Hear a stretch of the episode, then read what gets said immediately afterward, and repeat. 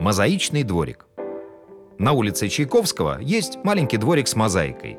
Это место называется мозаичный дворик, и оно довольно уникальное. Этот дворик не относится к классическим достопримечательностям Петербурга, которые мы можем найти на страницах любого путеводителя. Он был создан по инициативе ленинградского художника Владимира Лубенко в конце 20 века. Местные жители называют его «Мозаичный дворик», а автор назвал его «Музей под открытым небом Санкт-Петербург Олимп культуры». Экспозиция создавалась художником своими собственными руками в течение четверти века. Все началось в 1984 году, когда в обычном жилом доме открылся подростковый клуб «Вулкан» под руководством Владимира Васильевича. Он разработал свою собственную методику обучения детей, и позже клуб стал Малой Академией искусств.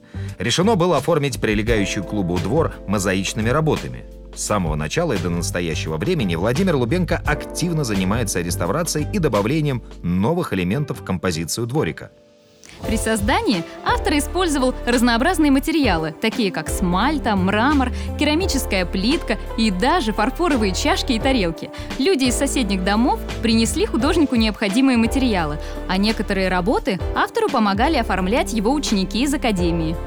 Мозаикой здесь украшены не только скамейки, стены и поребрики, но и небольшие скульптуры.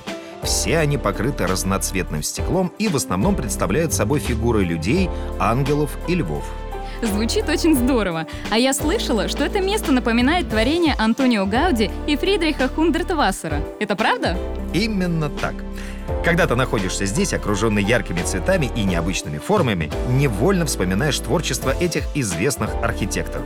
Лучше всего посетить мозаичный дворик летом в солнечный день, когда все цвета мозаики переливаются под солнечными лучами. В таких условиях можно полностью насладиться красотой этого места.